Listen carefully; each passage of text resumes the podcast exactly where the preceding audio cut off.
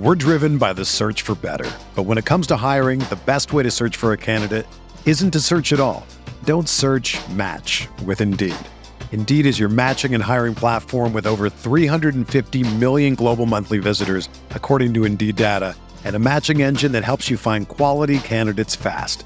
Ditch the busy work. Use Indeed for scheduling, screening, and messaging so you can connect with candidates faster. Leveraging over 140 million qualifications and preferences every day, Indeed's matching engine is constantly learning from your preferences, so the more you use Indeed, the better it gets. Join more than 3.5 million businesses worldwide that use Indeed to hire great talent fast. And listeners of this show will get a $75 sponsored job credit to get your jobs more visibility at Indeed.com slash BlueWire.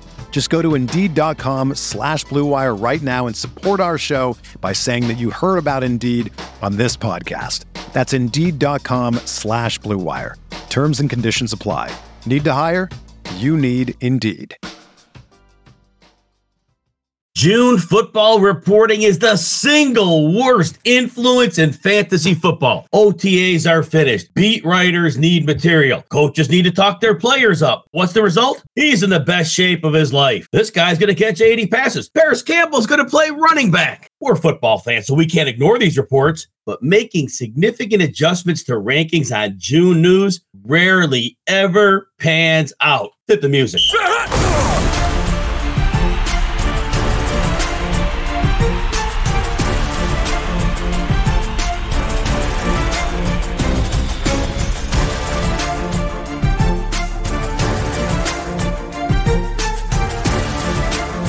Welcome to the Wednesday edition of the RotoWire NFL podcast, brought to you, of course, by our sponsor, Circa Sports. I'm Joe Bartel. Jim Coventry obviously was ranting about the June OTAs. If there's nothing more annoying than June OTAs, it's the fact that we are less than two weeks away from the RotoWire Vegas retreat. I might already mentally be there at the swim up pool watching All Star Weekend. I might mentally already be there. Jim, so you're going to help me through this as we talk about some of our favorite overvalued and undervalued players right now in the current ADP market. And saying favorite overvalued is kind of an oxymoron of sorts. We're going to talk about guys that we think should not be drafted where they are currently going and vice versa. So in, in that instance, Jim, I want you to kick things off because you have a couple of receivers that I think you've correctly identified should be drafted higher than where they are going. Yeah, Joe, it is crazy that Chris Godwin is going outside the top 24 receivers. Now, I know he's missed some time over the last few years, but for the most part, he's been pretty reliable. And the pessimism comes. So last year, we look at his numbers career lows in yards per target and yards per reception. But remember, he blew out his ACL in December of 2021. So here's a guy, he was clearly a fast return to the lineup. To think he was going to be a 100% for full go last year, that's a stretch. Now, another year back, the agility that he's always had through the roof, that should allow him to get open almost instantly. Remember, when he came into the NFL, 89th percentile speed, 74th percentile agility. Now, Baker Mayfield is probably going to be the quarterback. And the thing with Mayfield is if you, as a receiver, are where you're supposed to be and you get open quick, he is capable of getting you the football. It's when the plays go off script that Baker Mayfield has problems. So I think that Chris Godwin is an excellent fit for Mayfield. And then you throw in the fact Seattle's offensive coordinator Dave Canales, he is over in Tampa and he loves play action and boot action. And those are things that will help Mayfield. So that leverages Godwin's agility and ability to get open. Now, he should retain that 100 catch pace of the last two years. And if he just maintains that 72nd percentile yards after the catch rate that he had last year, how is he not a top 15 receiver and a big steal on draft day? No, I, I completely agree, Jim. Um, and I think there's actually a, a discount happening with both Buccaneers receivers, Mike Evans being the other one. I'm looking at the current ADP right now. We have a compiler of different ADP things on the RotoWire site itself. So I'm looking at 12 team ESPN drafts, and at the most part, those are mock drafts. You could you could certainly pick apart the sample that we're looking at here, but Godwin's being drafted around pick 57. Uh, and then in the NFF, in the NFFC, you know, we've done now two Jim Coventry beat NFFC drafts those were 14 team ones, not 12 team, right? 12. Those are 12. Okay, so they were 12. All right, in 12 team NFFC drafts, like the beat Jim Coventry ones that we've talked about in post shows or past shows, he's going around pick 59. Mike Evans is about a round later uh, in that 70 overall range as well too. And I think we're all discounting the Buccaneers passing attack because Tom Brady's no longer there. And unless you are incredibly, incredibly naive, Tom Brady will not be coming back this season. I think that's that's the other part of this. Most people, like 95% of the people, uh. think Brady's actually retired. So it's Baker Mayfield and Kyle Trask as your quarterbacks. I, I, that was my whole case last year, and it proved to be really successful. I will take good receivers in bad situations every time. Drake London, great value for where he was at. Uh, we had Amari Cooper, who I wasn't really even interested in. Great value, same thing. DK Metcalf, too, even when his fourth round price tag was what it was, he was returning value. And I think you're going to get that with both Chris Godwin and Mike Evans. And to your point, Jim, you mentioned at the beginning, I think it's worth reiterating. I think that Dallas game in week one, you could clearly see Godwin was not healthy. I mean, like he was, he was still trying to get back to it. And then it was around week seven or eight when was like, oh yeah, Tom Brady's targeting him 14 times the gain. He's he's getting open in that eight to 12 range spot. And that's that's the bread and butter for Baker Mayfield. Say what you want about what he is as a quarterback, and I am pretty low on Baker Mayfield overall. He can hit those routes pretty consistently. So I I completely agree. I think he is a tremendous value, and especially as a wide receiver two or even a three uh, in PPR formats. How how can you have that one fail other than he were to re-injure himself again? And you know, like that happens with everybody, right? If they got injured, they're to not not return value. So I, I like that receiver. Uh, mentioned right away. There's another one that you you are kind of in on too, a veteran, so to speak, changing different teams. Now, what's interesting, Joe, is when we wrote this article for RotoWire about overvalued and undervalued, Brandin Cooks was going outside the top 100 picks. Well, right now, and I use fantasymojo.com as my go to for ADP. And in the last week, he is being drafted just outside the top 90. So almost a 10 pick move upward. So the market is correcting a bit, but I still think he's undervalued at 90. So we know that he didn't get to 700 yards with the Texans last year. But think about it.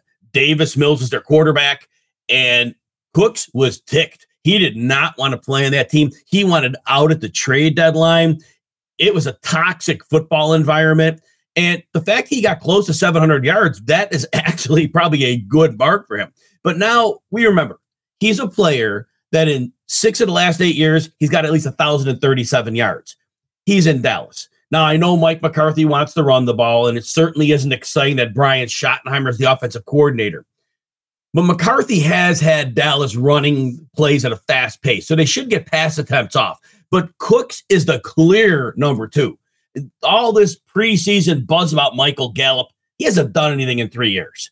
Brandin Cooks has. Brandin Cooks is an established star who was in a bad situation last year. Now, I know he'll be 30 this year, but again, I don't think he's shown a decline in skills.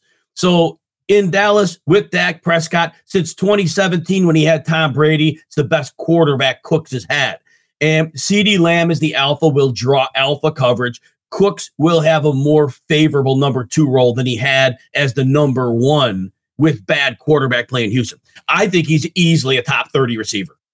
Yeah, for me with Cooks, and I've been saying this now for the past two months, and I'm glad that people are sort of catching on it's that he was consistently productive in that 1,000 plus yard range with multiple different situations. You mentioned the Patriots, you had the Rams, you know, you, go, you have the Saints as well too when he was really early on his career, and even with the Texans and the bad quarterback play, he was still successful. I mean, like this is a guy that's proven no matter the situation, he's going to be able to produce at a level in which you are comfortable from a fantasy perspective.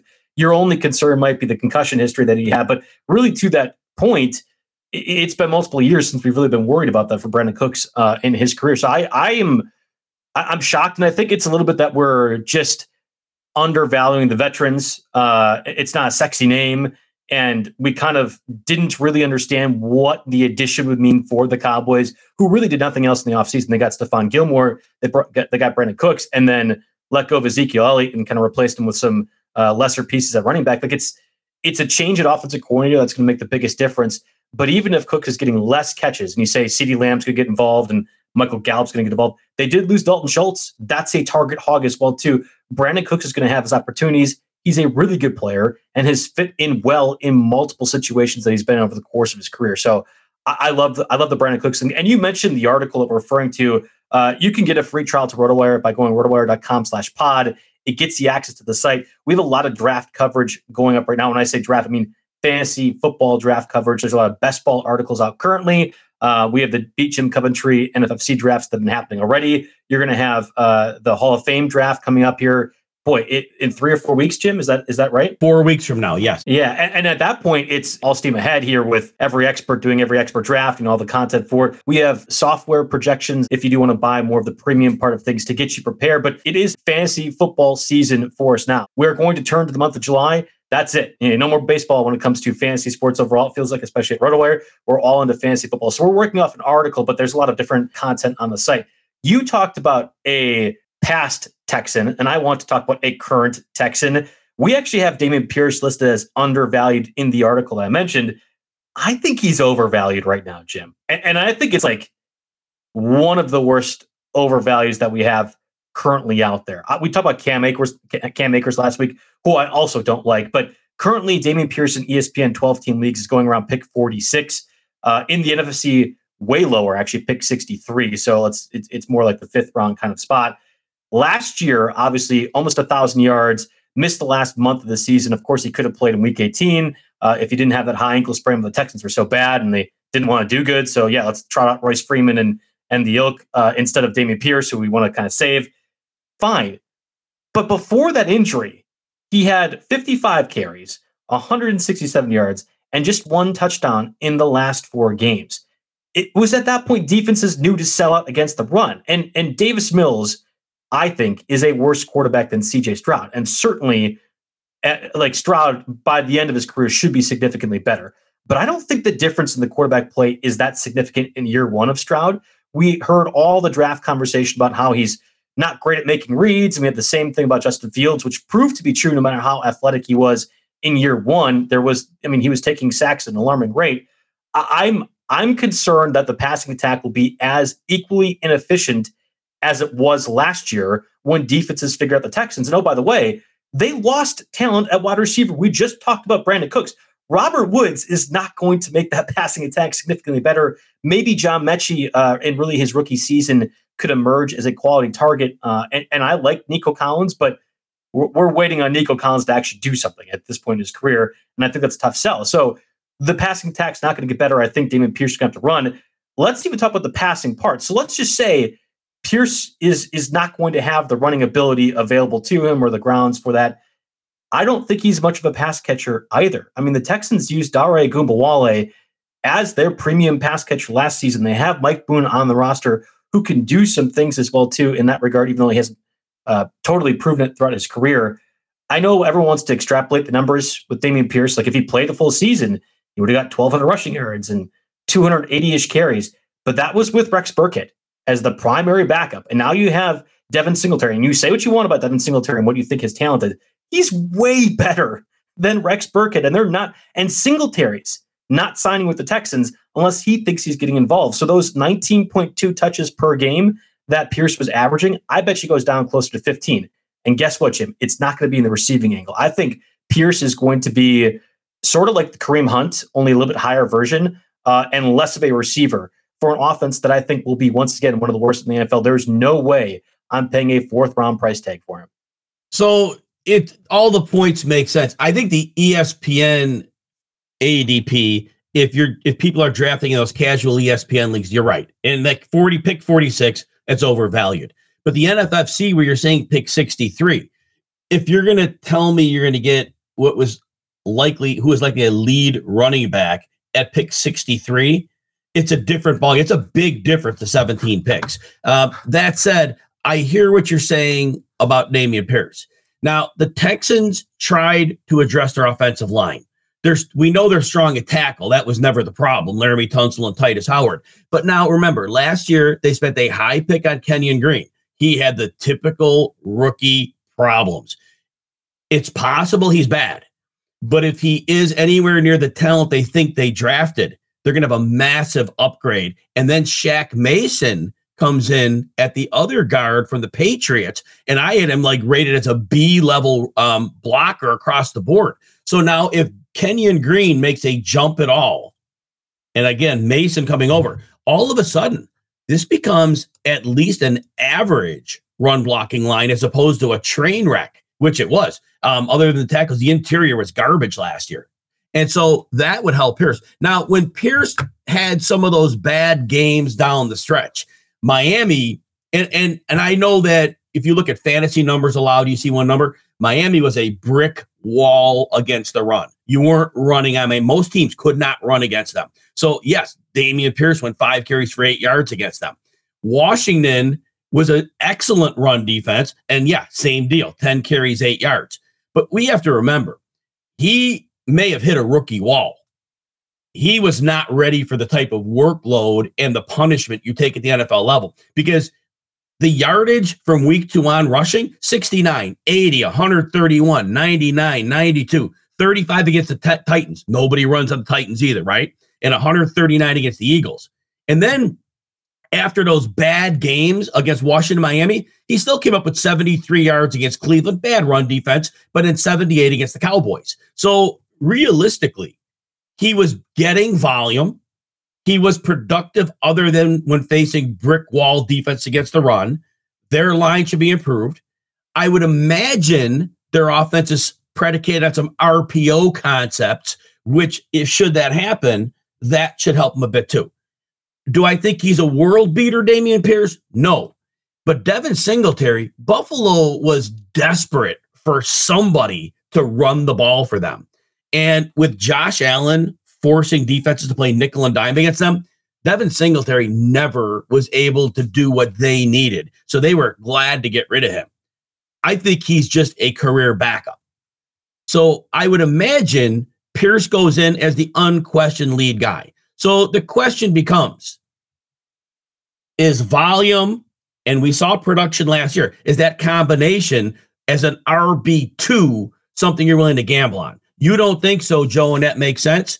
Um, I just think volume is king in fantasy football, and there are only so many running backs who are getting that. And if it's pick 63 and I need a running back, yes. As you said earlier, if it's pick 46, no way. Yeah, and I don't even think again that, that he gets the volume. So just just for context, guys being drafted around Pierce's range, and again, it, value, it, it varies based off the sites. J.K. Dobbins, D'Andre Swift, more or less going in that range, possibly a little bit later. I like both those guys unequivocally there is significant upside in D'Andre Swift specifically. You could also have him lose four or five games, and then that kind of gets erased, much like James Conner, who's lower on this list. And I would also take over Dameon Pierce. Dobbins is a different case where um, I, I, think the market is just entirely wrong in this guy. And if he stays healthy, is going to blow past his current ADP, which is right around the same spot. Miles Sanders, we've talked about in past podcasts too. That's a guy that's guaranteed volume. Like I, again, maybe we just differ on what Devin Singletary is. I don't think Devin Singletary is all that good, but I do think he was brought in specifically to take workload away from Dameon Pierce. He's not going to be a guy that gets three down work. I don't even think he gets a lot of between the tackle carries. The Texans don't want to overexpose Pierce like they did last year. I mean, that, that's that seems to be the biggest concern.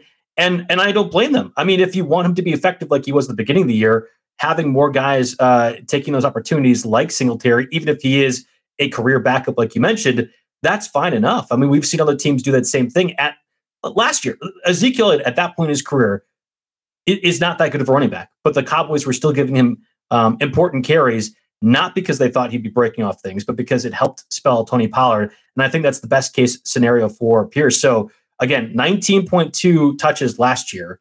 I think we're talking more like the 15, 17 range, unless you believe Pierce is going to be more of a receiver, which I just don't. I, I think the the moves they made this offseason would indicate that they don't have confidence in to be a pass catching running back. So let's talk about another running back that was on the article. And I think you and I are in unison here. That's Josh Jacobs, who currently is going around pick 17 on ESPN leagues, pretty similarly in the NFFC, about pick 22, so back of the second round.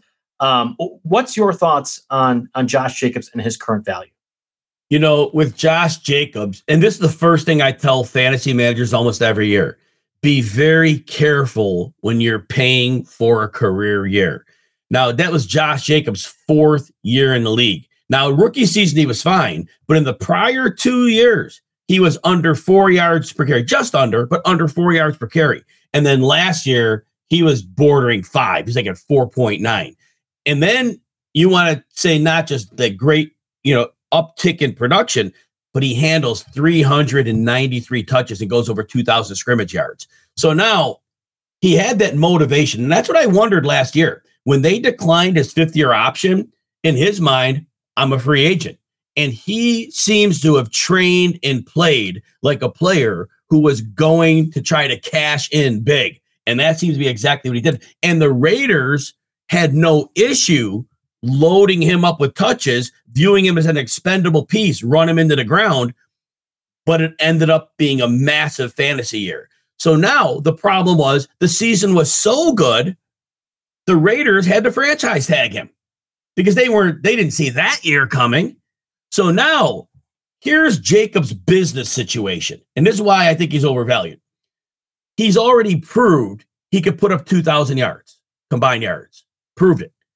So now it's a lame duck year for him. They're not going to franchise him twice.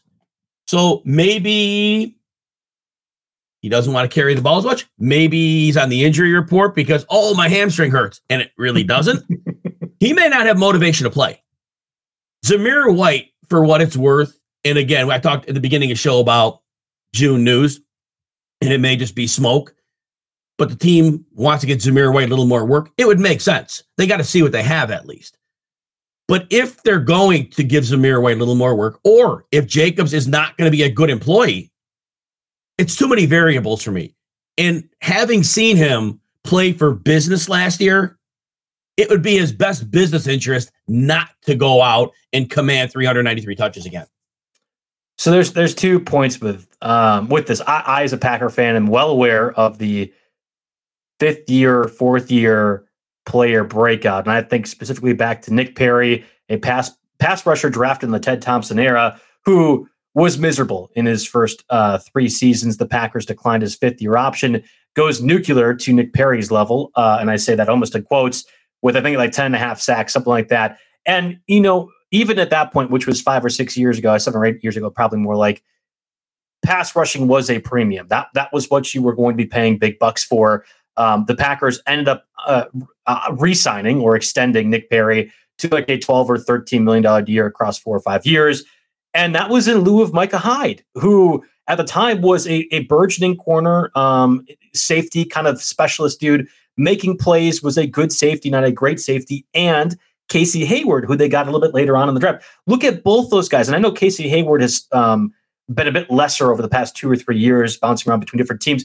Still is in the NFL, still a starting cornerback. Micah Hyde, one of the best safeties in the league before uh, he broke his league, uh, broke his leg last year. And then you have Nick Perry, who I have not heard of, or I don't think has been even on a COVID practice squad, you know, three or four years ago, who flamed out almost immediately after. There, there are uh, some certainties in life: death, taxes, and I think players outperforming their contract in year four uh, when they got declined, or something that level. And I think that's the classic case of what we're seeing with Josh Jacobs now. And to your point about the June news being fluff and the Zamir White conversation, this feels like the most obvious politicking that's occurred uh, since 2020. And I you reference certain things, but I will choose not to when I mention that we have reports about Zamir White looking good and they want to get him more involved. Gee, I wonder why the Raiders are doing that when Josh Jacobs and his camp are saying they are content to hold out till week one and even later until they get a longer deal. I mean, like,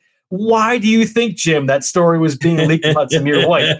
Maybe he's good. Uh, and, you know, I am a disciple of both Mario Puig and John McKechnie. John McKechnie is a massive Georgia Bulldogs fan. And uh, I think one of the best at correctly identifying the talent of the player. He is not saying Stetson Bennett is going to be a stud in the NFL, and nor did he think James Cook or Zamir White were going to be fantastic. So if the best Georgia Bulldog fan that I know, and John, says Zamir White's okay, he's not great, then I'm going to be calling BS on the Raiders pushing the Zamir White train in mid June. Like I, th- there is clear incentive for them to be talking up, and if that is a reason why Josh Jacobs falls two or three rounds, like in that Dameon Pierce range, fine, because I do think he is going to get the touches because Zamir White's not that good and has proven, like you said, that he can do it over a consistent stretch. But this feels a lot like Le'Veon Bell, uh, right by that end of the Steelers' tenure, where if things get really gross and really nasty, like making Derek Carr's wife cry nasty, wait, we, we just had that last year, then I, I think J- Josh Jacobs could be one of the biggest pitfalls in fantasy this season. Great call on that. Josh Jacobs has to be an avoid. I, I want to talk about another running back that did make it on that article referring to on RotoWire. Before we do first, we're driven by the search for better. But when it comes to hiring, the best way to search for a candidate isn't to search at all. Don't search match with Indeed. Indeed is your matching and hiring platform with over 350 million global monthly visitors, according to Indeed data, and a matching engine that helps you find quality candidates fast. Ditch the busy work. Use Indeed for scheduling, screening, and messaging so you can connect with candidates faster. Leveraging over 140 million qualifications and preferences every day, Indeed's matching engine is constantly learning from your preferences, so the more you use Indeed, the better it gets. Join more than 3.5 million businesses worldwide that use Indeed to hire great talent fast. And listeners of this show will get a $75 sponsored job credit to get your jobs more visibility at Indeed.com slash BlueWire. Just go to Indeed.com slash BlueWire right now and support our show by saying that you heard about Indeed on this podcast. That's Indeed.com slash BlueWire. Terms and conditions apply. Need to hire? You need Indeed. When you need mealtime inspiration, it's worth shopping Kroger, where you'll find over 30,000 mouthwatering choices that excite your inner foodie. And no matter what tasty choice you make, you'll enjoy our everyday low prices, plus extra ways to save, like digital coupons worth over $600 each week. You can also save up to $1 off per gallon at the pump with fuel points. More savings and more inspiring flavors make shopping Kroger worth it every time. Kroger, fresh for everyone. Fuel restrictions apply. Without the ones like you, who work tirelessly to keep things running, everything would suddenly stop. Hospitals, factories, schools, and power plants, they all depend on you. No matter the weather, emergency, or time of day, you're the ones who get it done. At Grainger, we're here for you with professional grade industrial supplies. Count on real time product availability and fast delivery. Call clickgrainger.com or just stop by. Grainger for the ones who get it done. Let's get a word from our sponsors, Circa Sports. The ultimate fantasy football draft can only take place in Las Vegas. Circa Resort and Casino wants to bring you and your whole league to Vegas with the ultimate fantasy football experience giveaway. Bring your 12 person league for a two night stay at Circa Resort and have your draft at the Cabana uh, Stadium Swim, plus limo transportation to and from the airport, a welcome party at the Legacy Club, and a booth at the world's largest sports book and more. It's a prize package valued at over $8,000, and it's there for you right now with Circa Sports. There's no better place to draft than Circa. You must be 21 years and up to enter. Go to circalasvegas.com for more information. Circa C I R C A Las Again, for more information, I can't wait. We are less than two weeks away from making our uh, Vegas pilgrimage. We're going to be doing some business meetings. It's it's no longer just vacation, Jim. We're going to be hearing lots and lots of different conversation about RotoWire and uh, Gambling.com, our overall parent company, uh, and a lot of the information going on there. But you can bet the second I am let loose uh, from all those tedious emails and, well, I guess meetings, but emails possibly too, I will be at that stadium swim, which I still think is one of the best places in all of Las Vegas to watch sports. Of course, we'll be going during MLB All Star Weekend. Uh, we watched the home run derby. I, I, I, famously made a bet with Alex Bluther, Barutha, our NBA guy, that uh, Albert Pujols was going to make it past the first round of the home run derby. Um, that was, if you could recall at that point, a, a significant odd, uh, like long shot, and that worked out perfectly for me. I got to have drinks for the rest of the night, thanks to Alex. So we'll see if we can't swing that again. And of course, Jim, you had a lot of fun there too. Oh, love the Circa Sports Book, the Stadium Swim, both the place to be. Definitely want to take advantage of the promotion. If you can get the draft out there, you will have the time of your life. So get after it. Yeah, and you mentioned the staff too, which I, I continually be amazed with. Um, I think the owner of Circa Sports personally knows us guys at RotoWire, has used us frequently. So it's been a cool relationship. Jeff Erickson and, and Nick Will have done the SiriusXM show on site. I would imagine that will happen once more. Um, so it's it's a great relationship, but I, I, really believe it to be one of the best places if you are a sports fan and looking to enjoy sports while also enjoying the stuff that Vegas can provide in addition. So check it out again, Circa Sports. Uh, well, CircaLasVegas.com for that uh, eight thousand dollar prize package if you are interested. So Let's talk about the running backs again. Um, we mentioned Josh Jacobs. I, I think Dameon Pierce is overvalued. We both believe Josh Jacobs is overvalued. You, I think you wrote this on the article, Jim, believe Travis Etienne is also overvalued. His ADP sits at 28 on ESPN. Again, pretty similar on NFFC in 12 team formats, around 33. And both those, I think the ESPN one, but certainly NFFC, is one point per passing uh, or one point per catch. And I think that's really important context to kind of provide if you are of the belief that ETN is overvalued. So I'll let you kind of take it away. You know, it's more than the actual ADP, is that he's going off the board as running back 14. And from a talent perspective, he should be there. He should be way higher than that. It's the Jaguars organization that has me confounded. When ETN was getting a heavy workload in the first half of the season for a few games, he was phenomenal. But they backed off him. And it didn't make any sense. I mean, his yards per carry, 5.1, receiving nine yards per reception, which is phenomenal. He is the real deal. The only knock you could have on him was 32nd percentile yards after contact rate, but who cares? He is up there putting up yardage. But the problem becomes first of all, he never had more than three catches in a game. This is a guy who should be getting three catches at least in every game, five or six in a good number of them, but they choose not to use him in that capacity. And then after he had that great stretch of rushing attempts over the course of the season, and also some of this is in the late season, he had eight games with 10 or fewer carries. It's just not getting it done. It's not enough work for the running back 14. And then organizations tell us what they feel about players by their actions. They bring in D'Ernest Johnson in free agency. Now, maybe he's not much, but he's a bigger bodied running back. Tells me they want some carries taken away. And then they draft Tank Bigsby. And a lot of people hate Tank Bigsby, but he didn't have an offensive line in Auburn. The dude can run. He, he's going to be a lot better than people think. And he is, he and or D'Ernest Johnson, they were brought in to relieve ETN of work. To me, they made an organizational decision. They are limiting his workload. That's the only knock I have on him. He's a phenomenal player. And then Calvin Ridley's in the fold at receiver. Trevor Lawrence showed last year he's on that path to being a franchise changing quarterback. So now do they turn the keys to the offense and make it a very pass heavy unit? If they do that, there may even be less to go around. So that's situation's my only knock on ETN. It's not him. I, I, we we could do this um, as a fantasy draft, but I'm curious, Jim. Among the NFL offenses, where would you rank the Jaguars next season? Like let's let's like thereabouts, like a seven through ten, 10 through 15? Like, do you think they'd be a little bit higher? A little bit like where do you feel like they kind of fall in the NFL landscape? I still think it's around number 10. We have okay. some very diverse, full functioning offenses. There are still offensive line issues. We still don't know, despite June camp talk, what Calvin Ridley's going to be like after missing almost two seasons.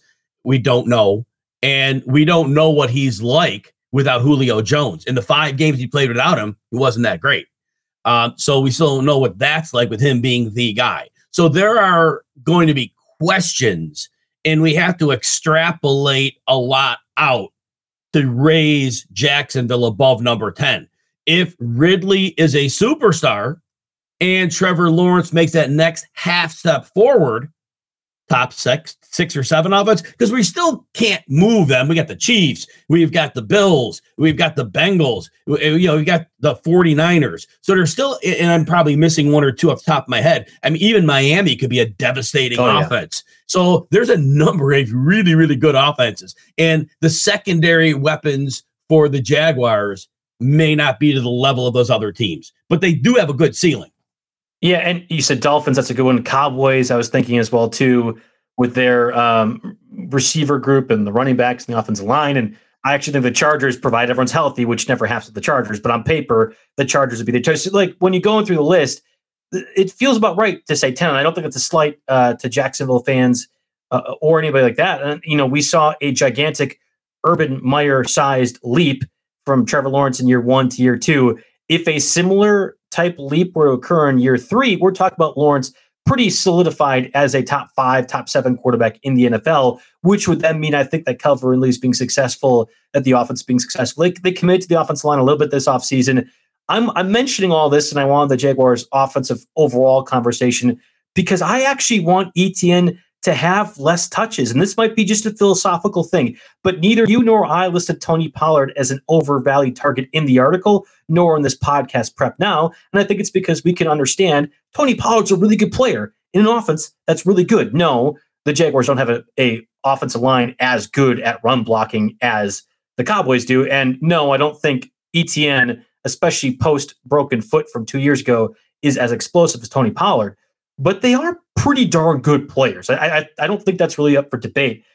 I and, and and, Pollard's going to get less work. That's why I was doing it. So I, I, actually want ETN to get less work. And whereas you mentioned the organization has made uh, changes or, or, or choices to reinforce your thoughts of ETN not getting workload, I agree. Actually, like D'Ernest Johnson, he might not be great, but I think he's serviceable. He can he can get the he can get some carries. He can do well.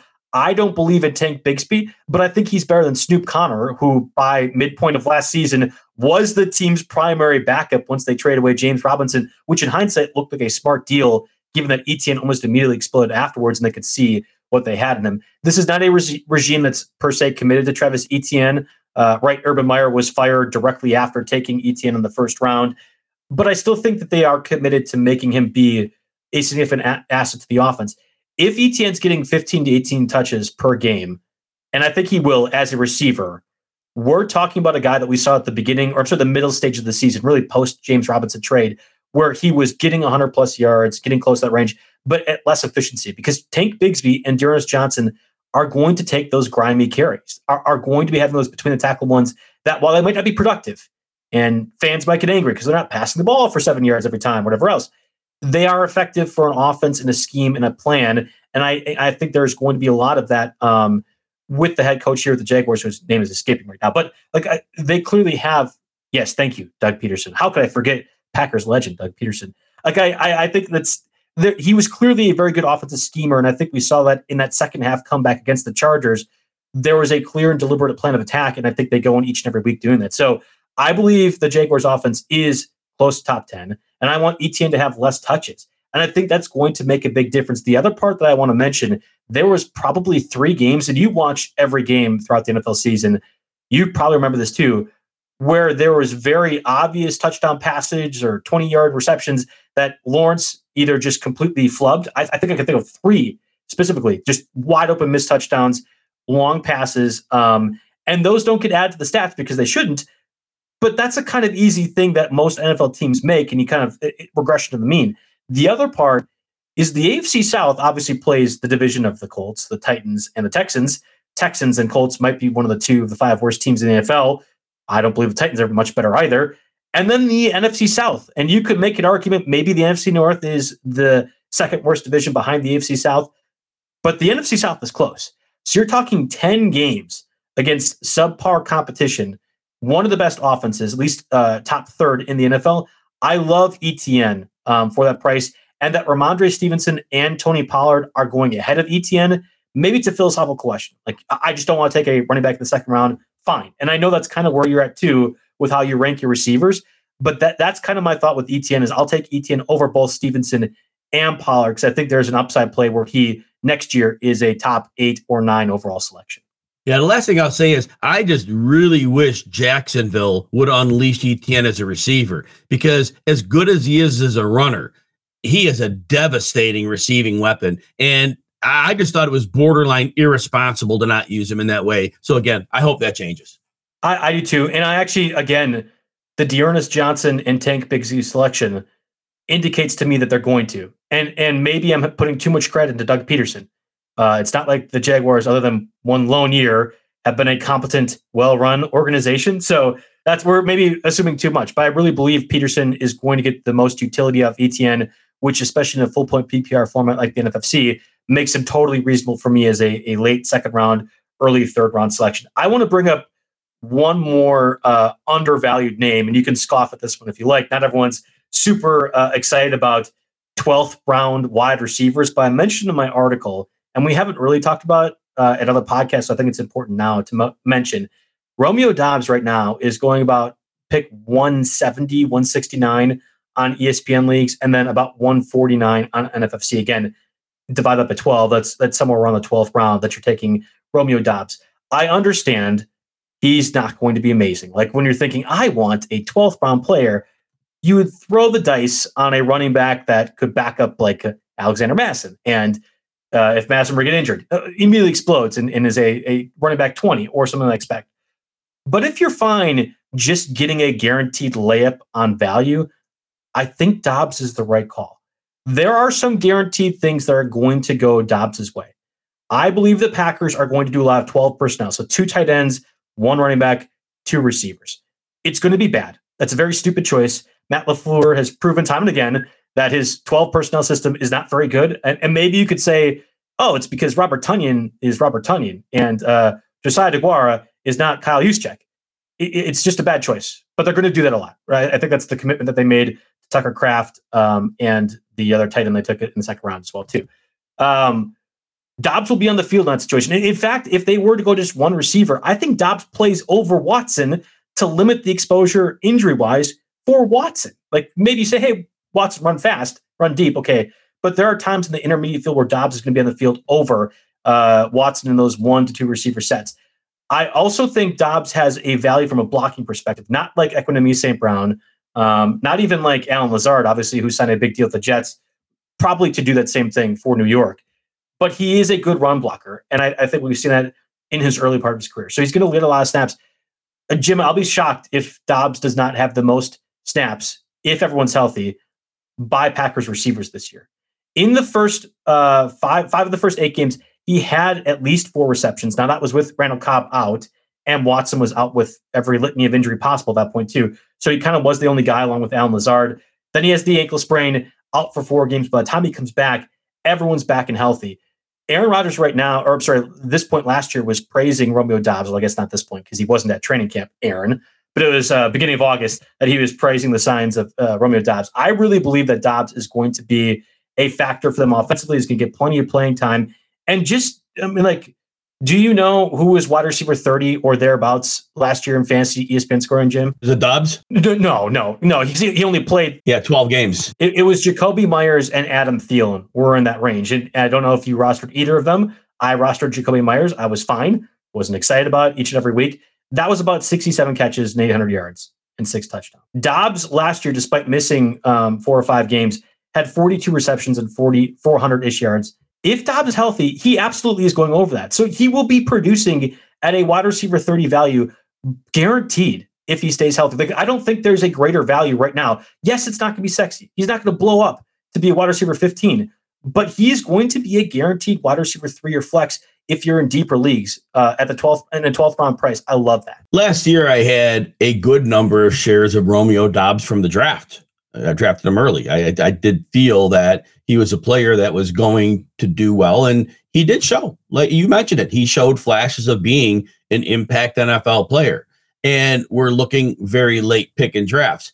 The thing that's scaring me a little bit is this offense is one of the low volume passing offenses. They may have had 542 pass attempts last year, which was the most Aaron Rodgers had in a few years, but his first 17 games, he had two 16 game seasons before that. So it was actually lower pass volume. And then they run at a very, very slow rate. They just slow the clock down. And I'm wondering with Jordan Love, are you throwing more with Jordan Love than you did with Aaron Rodgers, or are you going to lean on the run game more and let Jordan Love learn on the go?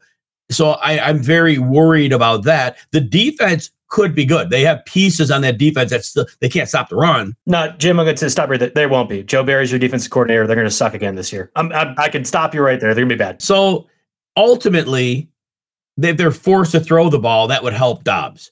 And I do question Christian Watson's route running. We know he can get open deep, but the league knows that now. He had he had a market correction after those four big games where he put up astronomical numbers. He was decent. He's about 50 yards a game down the stretch, but that was about it. League figured him out, put somebody over the top. And I, I guess the question is we don't know what Jordan Love is. And so we have a receiver. We don't know if he's going to make a second year jump. We don't know if Aaron Rodgers got the most out of him. We don't know if Jordan Love's going to be any good. Maybe he is. Reasonable to take a shot on Doubs. I, I cannot argue it because at that point in the draft, he is a, he is a guy who has potential upside, and he could be the target leader easily. So I'm not going to argue with this pick at all. I just want fantasy managers to understand that they're, the Packers offense has a number of red flags or just uncertain flags that we just have to be aware of. Yeah, this is a really easy thing, Jim. So if you believe the Packers are going to struggle offensively, which is a completely fair take, by the way, I uh, am a devout Packer fan and I'm nervous. Is probably the nice way of saying it. Entering the season, very nervous. If you believe they're going to struggle, just take every win under you possibly can, and certainly take every point total under you possibly can every week of the season. Because if they are going slow paced and they're running the ball and their defense sucks, they're going to be able uh, to be in the Caleb Williams sweepstakes next year because they're going to be one of the worst franchises in the NFL. And that might be entirely what happens. Again, I, I am by no means pretending that Jordan Love is going to be the third straight Hall of Fame quarterback for the Packers. That it, it's just unrealistic to assume. However, I think Jordan Love is going to be like this is just just off the very little we've watched of him in professional games and of the very little I feel like I can trust from Brian Gutekunst and the rest of the coaching staff, who has seen him on the practice field now for three years straight, right? That Aaron Rodgers, really since uh, the COVID 2021 season, has not been practicing. Uh, and Jordan Love was your starting quarterback during practice. He's had opportunities to work with Christian Watson and Romeo Doubs. We've had these uh, aforementioned June reports indicate Jordan Love loves Romeo Doubs. That's actually his favorite target right now, which maybe makes me even more nervous about this take that, you know, what we believe about these June updates of sorts. I, I just think there's such a low bar of success rate that even if the Packers are a run oriented offense, which they will be, there's enough passing volume in the year 2023 of NFL play that Romeo Doubs is going to get 800 receiving yards and four or five touchdowns, which is the Adam Thielen, Jakobi Meyer range of wide receiver 30. I mean, and, and he's getting drafted as wide receiver 60 right now. It's not a sexy upside play, but it is an incredibly obvious upside play. And in fact, Jim, by the end of August drafts, if, he, if he's not closer to like round 10, I would be a little surprised because there's going to be more helium on Jordan Love and the Packers passing attack. And, and thereabouts, it, it's just going to make things a bit more exciting overall. And I think Christian Watson goes up higher. Alan Seslowsky's been all over that one on all podcasts that Christian Watson should be drafted. I think Romeo Doubs uh, should get a little bit higher too. I was thinking of Tucker Kraft and Luke Musgrave. Why could I not get that other tight end name? Whatever. Um, before we hit the end of the show, Jim, I real quick, you've done now two beat Jim Coventry NFFC uh, drafts thus far. I'm sure there'll be more on the way as we continue. We've done different strategy podcasts before, and I don't want to bore listeners on that too much. Through two high stakes leagues, is there one or two big takeaways that you've had from these drafts thus far? Well, the one thing for certain is in the more competitive drafts, maybe not the neighborhood drafts, the quarterbacks are going to continue to fly off the board. You are going to have your top eight quarterbacks in most leagues off the board by the end of round six. That's a big divergence from past years. This is like the first year I, I can recall that happening. Maybe the early days of fantasy football happened a little bit more, but now that's a thing. The other thing is, many years we will have in the super early drafts, May, April, we'll see receivers go early. And then when August hits, it'll go back to running back heavy.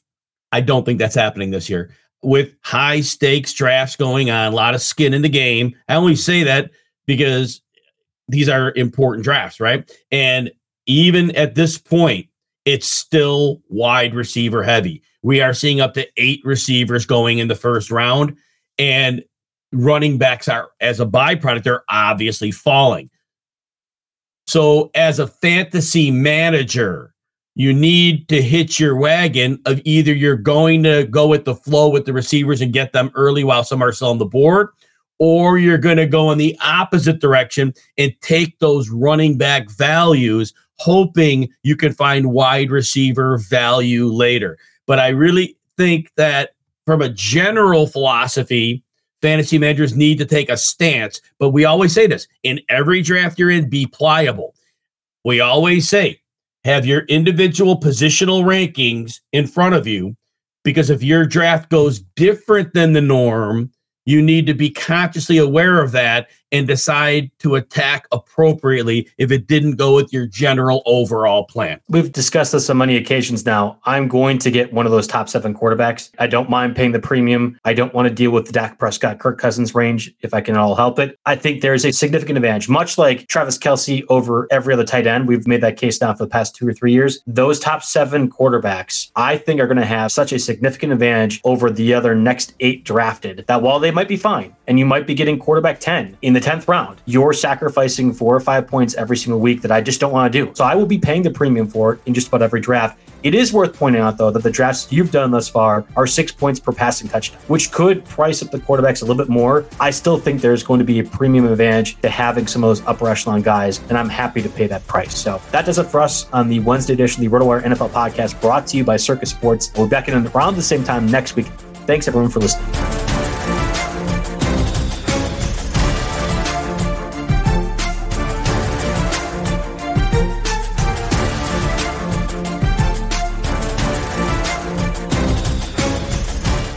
Mother's Day is almost here, and you can get her the most beautiful time tested gift around a watch she can wear every day for Movement. Whether mom's into classic dress watches, rare and refined ceramics, or tried and true bestsellers, Movement has something she'll love. And right now, you can save big on the best Mother's Day gift ever with up to 50% off site wide during Movement's Mother's Day sale at MVMT.com. Again, that's up to 50% off at MVMT.com.